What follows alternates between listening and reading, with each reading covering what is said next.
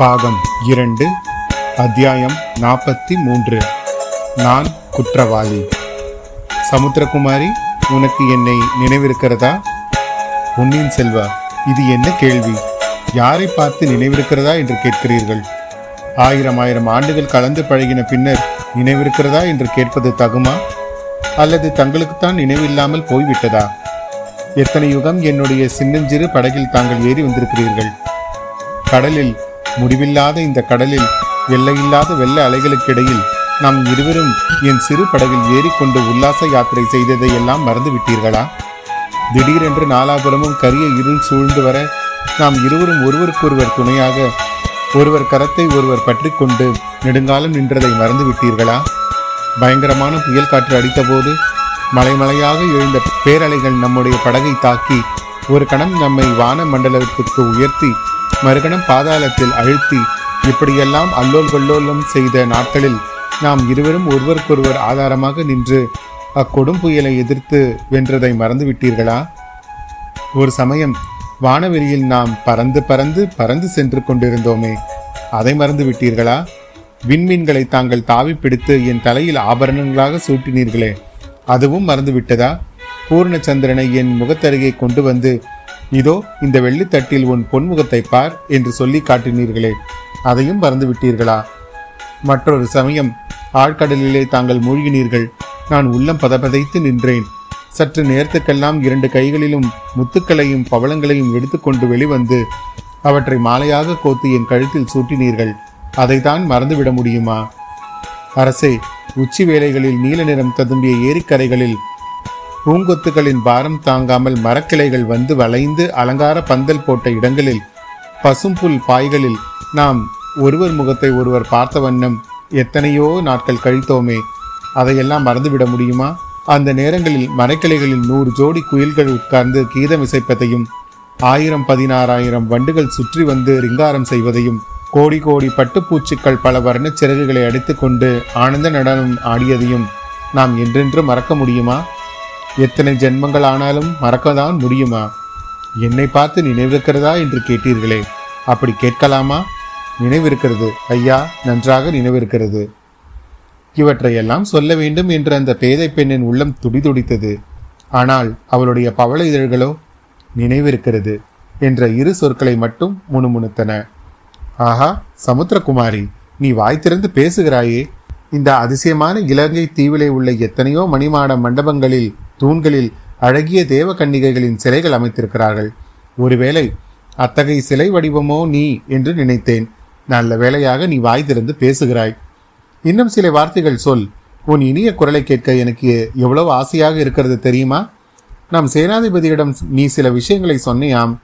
தொண்டைமான் நதியில் 2 பெரிய மரண்கலங்கள் வந்து மறைவான இடத்தில் ஒதுங்கியிருப்பதாகவும், அவற்றில் நிறைய போர் வீரர்கள் வந்திருப்பதாகவும் சொன்னாயாம். அது உண்மைதானே? சமுத்திரகுமாரி, அந்த கப்பல்களை உன் கண்களினால் நீயே பார்த்தாயா என்று இளவரசர் கேட்டார். ஆமையா, என் கண்களினால் பார்த்தேன் என்றாள் பூங்குழலி. ஆஹா, இப்போது கொஞ்சம் உன் குரலை கேட்க முடிகிறது. என் செவிகள் இன்பம் அடைகின்றன. நல்லது. மரக்கலன்களை பார்த்ததும் நீ உன் படகை ஒரு குறுகிய கால்வாயில் விட்டு கொண்டு போனாய். கப்பல்கள் போகும் வரையில் காத்திருப்பதற்காக அடர்ந்த காட்டினில் புகுந்து மறைவான இடத்தில் படுத்து கொண்டிருந்தாய். அச்சமயம் கப்பல்களிலிருந்து இலங்கை வீரர்கள் சிலர் அங்கே வந்தார்கள். நீ படுத்திருந்த இடத்துக்கு பக்கத்தில் அவர்கள் நின்று பேசிக்கொண்டார்கள். அவர்கள் பேச்சை ஒட்டு கேட்க வேண்டும் என்று நீ விரும்பவில்லை. உன் விருப்பமில்லாமலே அவர்கள் பேச்சு உன் காதில் விழுந்தது. நீ கேட்கும்படி நேர்ந்தது. இவையெல்லாம் நம் சேனாதிபதியிடம் நீ கூறியவைதானே? நடந்ததை நடந்தபடியே கூறினேன். அவர்களுடைய பேச்சை கேட்டதும் அதை பற்றி உடனே சேனாதிபதியிடம் எச்சரிக்கை செய்ய வேண்டும் என்று உனக்கு தோன்றியது. வீரர்கள் அப்பால் போன உடனே நீ புறப்பட்டாய். சேனாதிபதி இருக்கும் இடத்தை தேடிக்கொண்டு விரைந்து வந்தாய். எப்படி வந்தாய் சமுத்திரகுமாரி? பாதி வழி படகில் வந்தேன். பிறகு காட்டு வழியில் நடந்து வந்தேன். எங்கே போகும் உத்தேசத்துடன் கிளம்பினாய் அம்மா? சேனாதிபதி மாதோட்ட நகரில் இருப்பார் என்று எண்ணி அங்கே போகும் உத்தேசத்துடன் வந்தேன். வழியில் மகிந்தலையில் இருப்பதாக அறிந்தேன். சேனாதிபதியை பார்த்து சொல்வதற்குள் போதும் போதும் என்று ஆகிவிட்டது. எத்தனை பேர் குறுக்கே நின்று தடுப்பது என்று சொன்னால் பூங்கொழலி. சேனாதிபதி நின்ற பக்கம் நோக்கினாள்.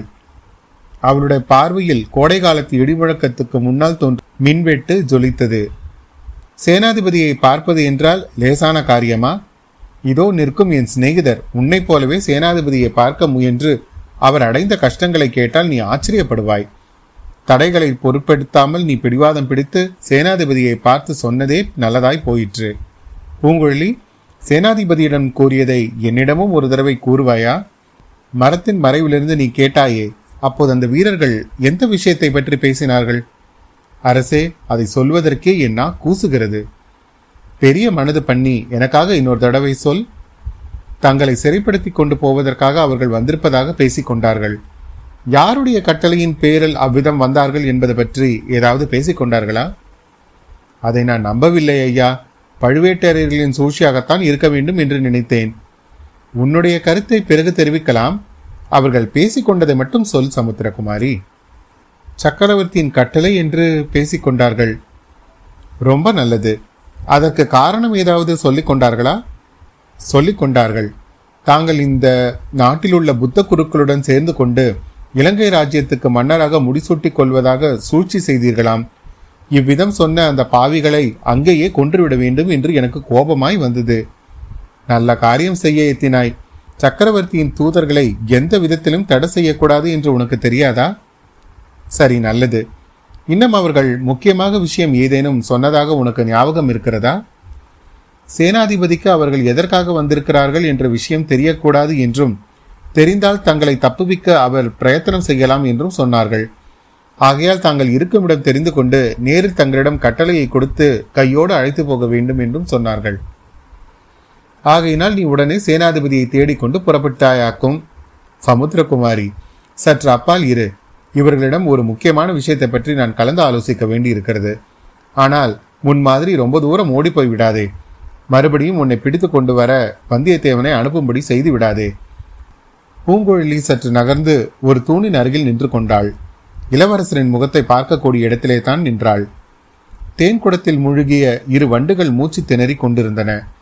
மெதுவாக சமாளித்து கரைக்கு வந்த பிறகு தேனை சுவை பார்த்து கழிக்கத் தொடங்கின. பூங்குழலியின் கண்களும் இப்பொழுது அத்தகைய சௌகரியமான நிலையில் இருந்தன. இளவரசனின் முக சௌந்தரிய தேனை அவை பருகி திளைத்தன. அவளுடைய உள்ளமோ நெஞ்சுக்குள் கட்டுப்பட்டு நிற்க மாட்டேன் என்று பிடிவாதம் பிடித்து கொண்டிருந்தது.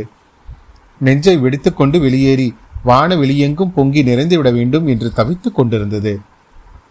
இளவரசர் சேனாதிபதி பூதி விக்ரம கேசரியை பார்த்து, ஐயா, பரம்பரையாக எங்கள் குடும்பத்துக்கு சிநேகிதமான குலத்தின் தலைவர் தாங்கள். என் தந்தையின் உற்ற நண்பர். தங்களை நான் என் தந்தைக்கு இணையாகவே மதித்து வந்திருக்கிறேன். தாங்களும் என்னை தங்கள் சொந்த புதல்வனாகவே கருதி பாராட்டி வந்திருக்கிறீர்கள். ஆகையால் இச்சமயம் என்னுடைய கடமையை செய்வதற்கு தாங்கள் உதவி செய்ய வேண்டும். அதற்கு குறுக்கே நிற்கக்கூடாது என்றார். சேனாதிபதி மறுமொழி சொல்வதற்குள் பார்த்திபேந்திரனையும் திரும்பி பார்த்து, ஐயா, தங்களையும் கேட்டுக்கொள்கிறேன். தாங்கள் என் அருமை தமையனாரின் உற்ற நண்பர். என் தமையனாரின் வாக்கை தெய்வத்தின் வாக்காக மதித்து நான் போற்றுவேன். ஆகையால் தங்களுடைய வார்த்தைகளையும் மதித்து போற்ற கடமைப்பட்டவன். தங்களை பெரிதும் வேண்டிக் கொள்கிறேன். என் கடமையை நான் நிறைவேற்றுவதற்கு தடையேதும் சொல்லக்கூடாது என்றார். சேனாதிபதியும் பார்த்திபேந்திரனும் ஒருவரை ஒருவர் பார்த்து கொண்டார்கள். அந்த பார்வையின் மூலம் ஒருவருடைய பயத்தை இன்னொருவருக்கு தெரிவித்துக் கொண்டார்கள். சேனாதிபதி இளவரசை பார்த்து, இளவரசே, தாங்கள் கூறுவதும் ஒன்றும் எனக்கு விளங்கவில்லை. வாழ்நாளெல்லாம் நான் போர்க்களத்திலேயே கழித்தவன். மூடு மந்திரமாக பேசினால் தெரிந்து கொள்ள இயலாதவன். தங்களுடைய கடமையை செய்ய போவதாக சொல்கிறீர்கள். அப்படியென்றால் என்ன? எந்த கடமையை எந்த மாதிரி செய்ய போவதாக உத்தேசித்துள்ளீர்கள் என்று கேட்டார். இச்சமயம் என்னுடைய கடமை ஒன்றே ஒன்றுதான். என் தந்தையின் கட்டளையை நிறைவேற்றி வைக்க வேண்டியது மட்டும்தான். என்னை சிறைப்படுத்திக் கொண்டு வரும்படியான கட்டளையுடன் என் தந்தை ஆட்களை அனுப்பி வைத்திருக்கிறார். என்னை அவர்கள் தேடி அலையும்படியாக ஏன் வைத்துக் கொள்ள வேண்டும்? நானே அவர்களிடம் இருக்குமிடம் சென்று என்னை ஒப்புவித்துக் கொள்கிறேன். இதுவே இப்பொழுது நான் செய்ய வேண்டிய கடமை. முடியவே முடியாத காரியம். என் உடம்பில் உயிருள்ள வரையில் அதை நான் அனுமதிக்க மாட்டேன். தடுத்தே தீருவேன் என்றான் பார்த்திபேந்திரன். சேனாதிபதி அவனை பார்த்து, பதற வேண்டாம், பொறுங்கள் என்றார். பின்னர் இளவரசரை நோக்கி கூறினார், ஐயா, தங்களுடைய கடமையை பற்றி சொன்னீர்கள். எனக்கும் ஒரு கடமை இருக்கிறது. அருள் புரிந்து அதை கேட்க வேண்டும். கொடும்பாலூர் வேளாளர் பெருங்குடியில் இன்று உயிரோடு இருக்கும் ஆண்மகன் நான் ஒருவன் மட்டும்தான். மற்றவர்கள் அனைவரும் சோழ சாம்ராஜ்யத்தின் சேவையில் இருந்து போனவர்கள். அநேகமாக எல்லோரும் போர்க்களத்தில் மடிந்தவர்கள். நானும் ஒரு நாள் அவ்விதம் இறந்து போவேன், யார் கண்டது? ஆகையால் என் வார்த்தையை கொஞ்சம் பொறுமையுடன் கேட்க வேண்டும். அரண்மனை மாடங்களில் அருமையாக வளர்க்கப்பட்டு வந்த தங்களை சென்ற ஆண்டில் தென்திசை படைகளின் மாதாண்ட நாயகராக சக்கரவர்த்தி நியமித்தார். அப்போது என்னை தனியாக அழைத்து சொன்னார், இளவரசன் என்னை விட்டு பிரிவது என் உயிரே உடலிலிருந்து பிரிவது போல் இருக்கிறது. ஆயினும் என்னுடைய ஆசைக்காக அவனை நான் அரண்மனைக்குள்ளேயே வைத்து வளர்க்கக்கூடாது. வெளியேறி போக வேண்டியதுதான். அண்ணனை போல் வீரன் என்ற பெயர் எடுக்க வேண்டியதுதான். ஆனால் அவன் உயிருக்கு ஏதாவது ஆபத்து வந்தால் அதே கணத்தில் என் உயிரும் போய்விடும். அவனுக்கு எவ்வித அபாயமும் நேராமல் பாதுகாக்க வேண்டியது உன் பொறுப்பு. இவ்வாறு சக்கரவர்த்தி எனக்கு கட்டளையிட்டார். சென்ற ஆண்டில் அவ்வாறு கூறிய சக்கரவர்த்தி இப்போது தங்களை சிறைபிடித்து கொண்டு வரும்படி கட்டளையிடுவாரா? அவ்வாறு கட்டளையிடும்படியாக தாங்கள் என்ன செய்து விட்டீர்கள்? இலங்கை சிம்மாசனத்தை கைப்பற்றுவதற்கு தாங்கள் சூழ்ச்சி செய்ததாக சொல்வது எவ்வளவு அபத்தம்! இந்த அபவாதத்தை யாராவது நம்ப முடியுமா? கொடும்பாலூர் பெரிய வேளாளர் கூறி வந்ததை இதுவரை பொறுமையுடன் கேட்டு வந்த இளவரசர் இப்பொழுது குறுக்கிட்டார். வேறு யாராவது நம்ப முடியாதோ என்னமோ, ஆனால் என்னால் நம்ப முடியும் என்றார். என்ன சொல்கிறீர்கள் இளவரசே? இலங்கை சிம்மாசனத்தை கைப்பற்ற நான் சூழ்ச்சி செய்தது உண்மைதான் என்று சொல்கிறேன். வந்தியத்தேவன் இப்போது முன்னால் வந்து, இது என்ன ஐயா, சற்று முன் வரையில் சத்தியம் தர்மம் என்று சொல்லி வந்தீர்கள், இப்பொழுது இப்படி பெரும் பொய் சொல்கிறீர்களே. சேனாதிபதி, இவர் வார்த்தையை நீங்கள் நம்ப வேண்டாம். நேற்றிரவு புத்த குருக்கள் மகாசபையில் இவருக்கு இலங்கை சிம்மாசனத்தையும் கிரீடத்தையும் அளித்தார்கள். இவர் வேண்டாம் என்று மறுதளித்தார். இதற்கு நானும் இதோ நிற்கும் இந்த வைஷ்ணவனும் சாட்சி என்றான். பொன்னியின் செல்வர் புன்னகை புரிந்து, வந்தியத்தேவரே, ஒரு கேள்வி. சூழ்ச்சி செய்கிறவர்கள் சாட்சி வைத்துக்கொண்டு சூழ்ச்சி செய்வார்களா? நீங்கள் இருவரும் பக்கத்தில் இருந்ததினாலேதான் இலங்கை சிம்மாசனத்தையும் கிரீடத்தையும் மறுதளித்திருக்கலாம் அல்லவா என்றார். வந்தியத்தேவன் அசந்து போனான். இதற்கு எதிரே அவனால் ஒன்றும் சொல்ல முடியவில்லை. இளவரசர் மேலும் கூறினார், வானர்குல வீரரே, உமக்கு சந்தேகம் இருந்தால் அதோ அங்கு நிற்கும் வைஷ்ணவரை கேட்கலாம். முதன் மந்திரி அனிருத்த பிரம்மரையர் அவரிடம் என்ன சொல்லி அனுப்பினார் என்று கேட்டு அறிந்து கொள்ளலாம். புத்த குருமார்கள் தங்களுக்கு இலங்கை சிம்மாசனம் அளிக்க முன்வருவார்கள், சாட்சியம் வைத்துக்கொண்டு அதை மறுதளிக்கவும் என்று சொல்லி அனுப்பினாரா இல்லையா என்று விசாரித்து தெரிந்து கொள்ளலாம். அதை கேட்டு அங்கிருந்து எல்லோரும் திகைத்து போய் நின்றார்கள். இளவரசர் சேனாதிபதியை பார்த்து சொன்னார், ஐயா, இதை கேளுங்கள். இந்த இலங்கையை கவர்ந்து ஆள வேண்டும் என்ற பேராசை என் மனதில் இருந்தது உண்மை. இந்த பேராசையை எனக்கு உண்டு பண்ணியவர் என் தமக்கையார். தம்பி, நீ நாடாள பிறந்தவன். உன் கையில் சங்கு சக்கர ரேகை இருக்கிறது. இங்கே உனக்கு இடம் இல்லை. ஆகையால் இலங்கைக்கு போ, இலங்கை சிம்மாசனத்தை கைப்பற்றிக்கொள் என்று இப்படியெல்லாம் இளைய பிராட்டி அடிக்கடி சொல்லி என் மனதில் ஆசையை வளர்த்து விட்டார். ஆகையால் நான் குற்றவாளிதான். சக்கரவர்த்தி என்னை சிறைப்படுத்தி கொண்டு வரும்படி கட்டளையிட்டதற்கு காரணம் இருக்கிறது. கொஞ்சம் பொறுங்கள் இளவரசே. அப்படி தங்கள் மனதில் என்ன முதித்திருந்தால் அது இந்த இலங்கை தீவின் பாக்கியம். அதற்கு பொறுப்பாளியும் தாங்கள்தான். தங்கள் தமக்கையார் இளைய பிராட்டியும் அல்ல. சுந்தர சோழ சக்கரவர்த்தி தான் அதற்கு பொறுப்பாளி. அவரே என்னிடம் பலமுறை சொல்லியிருக்கிறார். தங்களை இலங்கை சிம்மாசனத்தில் ஏற்றி வைத்து பார்க்க வேண்டும் என்று சொல்லியிருக்கிறார். குந்தவை தேவியிடமும் இதை பற்றி முதலில் கூறியவரும் சக்கரவர்த்தி தான். தங்கள் தந்தையின் விருப்பத்தையே தமக்கையார் தங்களிடம் தெரியப்படுத்தியிருக்கிறார். ஆகையால் தாங்கள் குற்றவாளி அல்ல. சேனாதிபதி, அப்படியானால் என் தந்தையிடம் போவதற்கு நான் ஏன் தயங்க வேண்டும்? அவரிடம் நடந்தது நடந்தபடி சொல்கிறேன். இதோ இருக்கும் இந்த இரண்டு பேரும் எனக்காக சாட்சி சொல்லட்டும்.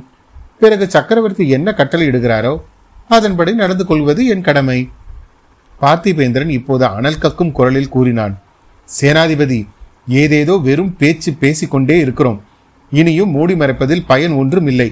இளவரசரிடம் உண்மையை சொல்லியே தீர வேண்டும். தாங்கள் சொல்கிறீர்களா அல்லது நான் சொல்லட்டுமா? நானே சொல்கிறேன், பொறுங்கள் என்றார் சேனாதிபதி. அக்கம் பக்கம் பார்த்துவிட்டு கூறினார், இளவரசே, தங்களுடைய களங்கமற்ற உள்ளத்தை மாசுபடுத்த வேண்டாம் என்று எண்ணியது பயன்படவில்லை. ஒரு விரசமான விஷயத்தை பற்றி தங்களுக்கு சொல்ல வேண்டியிருக்கிறது. பெரிய பழுவேட்டரையர் இந்த முதிய பிராயத்தில் நந்தினி என்னும் பெண்ணை மனம் புரிந்து கொண்டிருப்பது தங்களுக்கு தெரிந்த விஷயம். அவள் ஒரு சூனியக்காரி. பயங்கரமான மாய மந்திர வித்தைகளை அவள் தெரிந்து வைத்திருக்கிறாள். அவற்றின் உதவியால் பெரிய பழுவேட்டரையரை அவள் தன் காலடியில் போட்டு வைத்துக் கொண்டிருக்கிறாள். அவள் காலால் இட்ட பணியை இவர் தலையில் ஏந்தி நிறைவேற்றி வருகிறார். குடியில் பிறந்து பல வீர செயல்கள் புரிந்த அந்த பெரியவருக்கு விதிவசத்தால் இந்த மாதிரி துர்கதி சம்பவித்து விட்டது. சேனாதிபதி, இது நான் கேள்விப்படாதது அல்லவே, சோழ தேசத்தில் நாடு நகரமெல்லாம் பேசிக்கொள்ளும் விஷயம்தானே என்றார் இளவரசர். அந்த மந்திரக்காரி நந்தினியின் சக்தி இதுவரையில் பழுவேட்டரையர்களை மட்டும் ஆட்டி வைத்துக் கொண்டிருந்தது. இளவரசே, மன்னிக்க வேண்டும். இப்போது அவள் சக்கரவர்த்தியின் பேரிலும் தன்னுடைய மந்திரத்தை போட ஆரம்பித்து விட்டாள். அதனால்தான் இத்தகைய கட்டளையை, தங்களை சிறைப்படுத்தி வரும்படியான கட்டளையை சக்கரவர்த்தி பிறப்பித்திருக்கிறார். சேனாதிபதி, எச்சரிக்கை. சக்கரவர்த்தியை பற்றி கௌரவம் குறைவாக எதுவும் சொல்ல வேண்டாம். என் தந்தையின் உடம்பில் உயிர் உள்ள வரையில் அவர் இடும் கட்டளைகளை எதுவானாலும் சரி, எந்த சந்தர்ப்பத்தில் இடப்பட்டாலும் சரி, அதுவே தெய்வத்தின் கட்டளையாகும். இதை நாங்கள் மறுக்கவில்லை இளவரசே. சக்கரவர்த்தியின் சுதந்திரத்துக்கு மட்டுமின்றி அவருடைய உயிருக்கே அபாயம் வந்துவிடுமோ என்றுதான் அஞ்சுகிறோம். நந்தினியை பற்றிய முழு உண்மையை நேற்று வரை நான் அறிந்து கொள்ளவில்லை. நேற்று இரவுதான் பார்த்திபேந்திரன் மூலம் அதை தெரிந்து கொண்டேன். அந்த பயங்கரமான விஷயத்தை தாங்களும் தெரிந்து கொள்வது அவசியம். 3 வருஷத்துக்கு முன்னால் மதுரைக்கு அருகில் வீரபாண்டியனோடு இறுதி யுத்தம் நடந்ததல்லவா? அப்போது தங்கள் தமையனார் கரிகாலரும் இதோ இங்கு உள்ள பார்த்திபேந்திரரும் நானும் கலந்தாலோசித்து ஒவ்வொரு காரியத்தையும் செய்து வந்தோம். பாண்டியனுடைய சைன்யங்கள் அடியோடு நிர்மூலமாயின. வீரபாண்டியன் முன்னொரு தடவை பாலைவனத்தில் ஓடி ஒளிந்தது போல் இப்பொழுதும் ஓடி தப்பிக்க முயன்றான். அதற்கு இடம் கொடுக்க கூடாது என்று நாங்கள் மூவரும் அவனை எப்படியாவது கைப்பற்ற தீர்மானித்து பெருமுயற்சி செய்தோம். இந்த தடவை வீரபாண்டியனுடைய தலையை கொண்டு போகாமல் தஞ்சாவூருக்கு திரும்புவதில்லை என்று நாங்கள் மூவரும் சபதம் செய்திருந்தோம். ஆகையால் வேறு யாரையும் நம்புவதில்லை என்று நாங்களே அவனை தொடர்ந்து சென்றோம். கடைசியாக ஒரு கோயிலுக்கு பக்கத்தில் இருந்த குடிசையில் அவன் ஒளிந்திருப்பதை கண்டுபிடித்தோம். குடிசைக்கு வெளியில் எங்களை காவலுக்கு நிறுத்தி வைத்துவிட்டு தங்கள் அண்ணன் கரிகாலர் உள்ளே நுழைந்தார். வீரபாண்டியனை கொன்று அவன் தலையை எடுத்து வந்தார். நாங்களும் எங்கள் காரியம் முடிந்துவிட்டதென்று குதூகலமாக திரும்பிச் சென்றோம். ஆனால் அந்த குடிசைக்குள்ளே ஒரு சிறிய நாடகம் நடந்திருப்பது எங்களுக்கு இப்பொழுதுதான் தெரிய வந்தது. வீரபாண்டியனுக்கு அடைக்கலம் கொடுத்திருந்த பெண் ஒருத்தி குறுக்கே நின்று தடுத்து தன் காதலனுக்கு உயிர் பிச்சை கேட்டாள். கரிகாலன் அவளை உதைத்து தள்ளிவிட்டு வீரபாண்டியனுடைய தலையை கொய்து வெளியே எடுத்து வந்தார். இளவரசே, அவ்விதம் சோழகுலத்தின் ஜென்ம சத்ருவான வீரபாண்டியனை காப்பாற்ற முயன்றவள் வேறு யாரும் இல்லை, இந்த நந்தினிதான். அவள்தான் பிற்பாடு 70 வயது கிழவரை மணந்து தஞ்சாவூருக்கு வந்து பழுவூர் இளையராணியாக விளங்குகிறாள். அவள் எதற்காக, என்ன நோக்கத்துடன் வந்திருப்பாள் என்பதை நாம் ஊகித்து கொள்ளலாம் அல்லவா? வீரபாண்டியனுக்காக பழிக்கு பழி வாங்கத்தான் வந்திருக்கிறாள். சோழகுலத்தை அடியோடு நிர்மூலமாக்கி விடுவதற்காகத்தான் வந்திருக்கிறாள். அவள் அருகில் சென்றவர் யாரும் அவருடைய மோக வழியிலிருந்து தப்பி திரும்புவது கடினம். அதோ நிற்கும் வந்தியத்தேவன் அதற்கு சாட்சி சொல்லுவான். சோழகுலத்தை பூண்டோடு அழித்துவிட பயங்கர சபதம் எடுத்திருக்கும் கூட்டத்தை பற்றி அதோ நிற்கும் வைஷ்ணவன் சாட்சி சொல்வான். அவர்களுக்கு அவசியமான பணத்தை எல்லாம் நந்தினிதான் கொடுக்கிறாள். இளவரசே, துர்திருஷ்டவசமாக நம் சக்கரவர்த்தி பெருமானும் அந்த பாதகையின் வலையில் விழுந்து விட்டதாக காண்கிறது. மதுராந்தக தேவனுக்கு பட்டம் கட்டுவது பற்றி சக்கரவர்த்தியை யோசித்து வருவதாக தெரிகிறது. ஆகையால் சக்கரவர்த்தியின் கட்டளை என்று கருதி தாங்கள் தஞ்சைக்கு போவதற்கு இது தருணம் அல்ல. சேனாதிபதி, தாங்கள் கூறிய செய்திகள் எனக்கு மிக்க வியப்பை உண்டு பண்ணியிருக்கின்றன. ஆயினும் அச்செய்திகளில் நான் செய்த முடிவுதான் உறுதிப்படுகிறது. என் தந்தையை அவ்வளவு பயங்கரமான அபாயங்கள் சூழ்ந்திருக்கும் போது நான் இருக்க வேண்டிய இடம் அவர் அருகில்தான். இலங்கை அரசு எனக்கு எண்ணத்திற்கு, அல்லது இந்த உயிர்தான் எண்ணத்திற்கு, இனி யோசனை ஒன்றும் தேவையில்லை. என்னை தடை செய்வதற்கு யாரும் முயல வேண்டாம் என்று இளவரசர் கம்பீரமாக கூறினார். பிறகு சற்று தூரத்தில் தூணி சாய்ந்து கொண்டு தம்மை கண்கொட்டாமல் பார்த்து கொண்டிருந்த பூங்கொழியின் மீது அவர்கள் கண் சென்றன. சமுத்திரகுமாரி, சற்று இப்படி அருகில் வா என்றார். பூங்கொழி நெருங்கி வந்தாள். பெண்ணே, நீ கொண்டு வந்த செய்தியின் மூலம் எனக்கு பெரிய உதவி செய்தாய். இன்னும் ஒரு உபகாரம் எனக்கு நீ செய்ய வேண்டும். செய்வாயா என்று கேட்டார். அடடா, இது என்ன? இந்த ஏழை படகுக்காரியிடமாய் இவர் உதவி கோருகிறார். இவருக்கு குற்றவியல் செய்யும் பாக்கியத்தை நாடி வந்தேன். இவர் என்னிடம் உதவி வேண்டும் என்று யாசிக்கிறாரே. கடவுளிடம் வரம் கேட்க வந்தேன். கடவுள் தம் திருக்கரங்களை நீட்டி என்னிடம் பிச்சை போடு என்று கேட்கிறாரே. இவ்வாறு மனதில் எண்ணிக்கொண்டு, இளவரசே, தாங்கள் இட்ட கட்டளையை நிறைவேற்ற காத்து கொண்டிருக்கிறேன் என்றாள் பூங்குழலி. சமுத்திரகுமாரி, என்னை தேடிக்கொண்டு வந்த 2 மரண்கலங்கள் தொண்டைமான் ஆற்று முகத்துவாரத்தின் அருகில் காத்திருக்கின்றன என்று நீ சொன்னாய் அல்லவா? அந்த இடத்துக்கு நான் அதிசீக்கிரமாய் போய் சேர வேண்டும். எனக்கு வழிகாட்டி அழைத்து கொண்டு போவாயா? பெண்ணே, முடியாது என்று சொல் என்பதாக ஒரு குரல் கர்ஜித்தது. அது சேனாதிபதியின் குரல்தான் என்பதை பூங்குழலி உணர்ந்தாள். இத்தனை நேரமும் ஏதோ ஒரு சொப்பன லோகத்தில் சஞ்சரித்து கொண்டிருந்தவளுக்கு இப்போதுதான் தன் நெருக்கடியான நிலைமை தெரிந்தது. எந்த அபாயத்திலிருந்து இளவரசரை தப்புவிக்கலாம் என்ற ஆசையுடன் இவள் அவசர அவசரமாக ஓடி வந்தாளோ, அந்த அபாயத்தின் வாயிலேயே கொண்டு சேர்க்கும்படி இளவரசர் இப்போது தன்னை கேட்டுக்கொள்கிறார். பெண்ணே, முடியாது என்று சொல். சேனாதிபதியின் இந்த கட்டளையின் பொருள் அவளுக்கு இப்பொழுது புலனாயிற்று. நாலாபுரத்திலிருந்தும் 1000 குரல்கள் அதே கட்டளையை அவளுக்கு இட்டன. மரங்கள் அவ்வாறு முழங்கின, மண்டபத்தின் தூண்கள் அவ்விதம் அலறின, மரக்கிளைகளின் மேலிருந்து பறவைகள் கதறின. ஆனால் அந்த பேதை பெண்ணின் இதயத்தின் உள்ளே மெல்லிய குரல் கேட்டது. பூங்கொழி, இதோ உன் அதிர்ஷ்டம். இளவரசருக்கு வழிகாட்டி அழைத்து போவாயானால் அவருடன் 2 தினங்கள் கழிக்கலாம். அவர் அருகில் நீ இருக்கலாம். அவர் உன்னை பாராத போது அவரை நீ பார்க்கலாம். அவர் மீது பட்டு வரும் காற்று உன் மீதும் படும். அவருடைய குரல் உன் காதில் அடிக்கடி கேட்கும். அடி பெண்ணே, நீ கண்டு வந்த எட்டாத கனவில் ஒரு சிறிது நிறைவேறும். பிறகு அது எப்படியானால் என்ன? பூங்கொழி, ஒத்துக்கொள் என்று அந்த மெல்லிய குரல் அவள் மனக்காதில் கூறியது.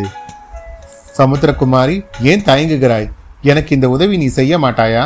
நானே வழி கண்டுபிடித்து கொண்டு போக வேண்டியதுதானா என்று இளவரசர் கூறியது அவளுடைய மனத்திடமையை காரணமாயிற்று. இளவரசே, வழிகாட்ட நான் வருகிறேன் என்றாள். சேனாதிபதி பூதி விக்ரம கேசரி அப்போது தம் தொண்டையை கனைத்து கொண்ட சப்தம் பூகம்பம் ஏற்படுவதற்கு முன்னால் பூமியின் கர்ப்பத்திலிருந்து எழுகின்ற பயங்கர தோணியை நிகர்த்திருந்தது. அவர் ஒரு அடி முன்னால் வந்து கூறினார்.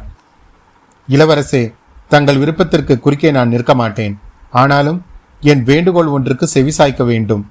தங்களை சிறை வந்திருப்பவர்களிடம் தங்களை ஒப்படைக்கும் வரையில் தங்களை பாதுகாப்பது என் பொறுப்பு. நேற்றிரவு தங்களை கொல்ல நடந்த முயற்சிகளை பற்றி சற்று முன்னால் தங்கள் தோழர்கள் சொன்னார்கள். அந்த கொலைகாரர்கள் இன்னும் பிடிபடவில்லை. அவர்கள் யார் என்று தெரியவும் இல்லை. என் மனதில் உள்ளதை சொல்வதற்காக மன்னியுங்கள். இந்த பெண்ணின் பேரிலேயே எனக்கு கொஞ்சம் சந்தேகம் உண்டு. அந்த கொலைகாரர்களுக்கு இவளும் ஒருவேளை உடந்தையாக இருக்கலாம் அல்லவா? மரக்கலன்கள் தங்களை சிறைப்படுத்தி அழைத்து போக வந்திருக்கிறார்கள் என்பதே இவளுடைய கற்பனையாய் கூட இருக்கலாம். ஏன் இருக்கக்கூடாது? சற்று முன்னால் இவளுடைய கத்தியை தங்கள் தோழர் வந்தியத்தேவர் பிடுங்கி எறிந்தபோது அது யார் பேரிலோ விழுந்து ஓலக்குரல் கேட்டதே. அது யாருடைய குரல்? இந்த பெண் தாராளமாக வழிகாட்டி கொண்டு வரட்டும். நம்முடைய யானை மேல் ஏறிக்கொண்டு முன்னால் செல்லட்டும். ஆனால் தங்களுடன் நானும் தொண்டைமான் ஆற்றில் உள்ள கப்பல்களை காணும் வரையில் வந்தே தீருவேன். இது என்னுடைய கடமை. சேனாதிபதியின் இந்த பேச்சை புன்னகை பூத்த முகத்துடன் கேட்டுக்கொண்டு நின்ற இளவரசர், அப்படியே ஆகட்டும். தங்களுடைய கடமையை நிறைவேற்றுவதற்கு நானும் குறுக்கே நிற்கவில்லை என்றார். அத்தியாயம் 43 நிறைவுற்றது. அன்பார்ந்த மெட்ராஸ் பாட்காஸ்ட் நேயர்களே, உங்கள் அனைவருக்கும் இத்தருணத்தில் என் சிரம் தாழ்ந்த நன்றிகளை தெரிவித்துக் கொள்கிறேன். ஆம், மெட்ராஸ் பாட்காஸ்டின் பொன்னியின் செல்வன் 100வது அத்தியாயத்தை எட்டியிருக்கிறது. பாகம் 1 புது வெள்ளத்தில் ஆடித்திருநாளில் ஆரம்பித்து பாகம் 2 சுழல் காற்றில் நான் குற்றவாளி என்ற இந்த அத்தியாயத்துடன் முதல் பாகத்தில் இருந்த 57 அத்தியாயங்களும் இதோ இந்த 2வது பாகத்தில் உள்ள 43 அத்தியாயங்களையும் சேர்த்து நாம் 100 அத்தியாயங்களை கடந்துவிட்டோம். இது நீங்கள் இல்லாமல் கண்டிப்பாக சாத்தியமில்லை. என் முதல் அத்தியாயத்திலிருந்து இன்று வரை நீங்கள் கொடுத்து வரும் ஆதரவு எனக்கு மேலும் மேலும் பல யுக்திகளை கையாண்டு இந்த பெரும் காவியத்தை இன்னும் பல பரிமாணங்களுடன் இன்னும் பிரம்மாண்டமாக படைக்க ஒரு உந்து சக்தியாக இருக்கிறது என்றால் அது மிகையல்ல. மீண்டும் உங்களுக்கு என்னுடைய நன்றிகளை தெரிவித்துக் கொண்டு அடுத்த அத்தியாயத்தில் உங்களை சந்திக்கும் வரை உங்களிடமிருந்து விடைபெறுவது உங்கள் அசோக். நன்றி, வணக்கம்.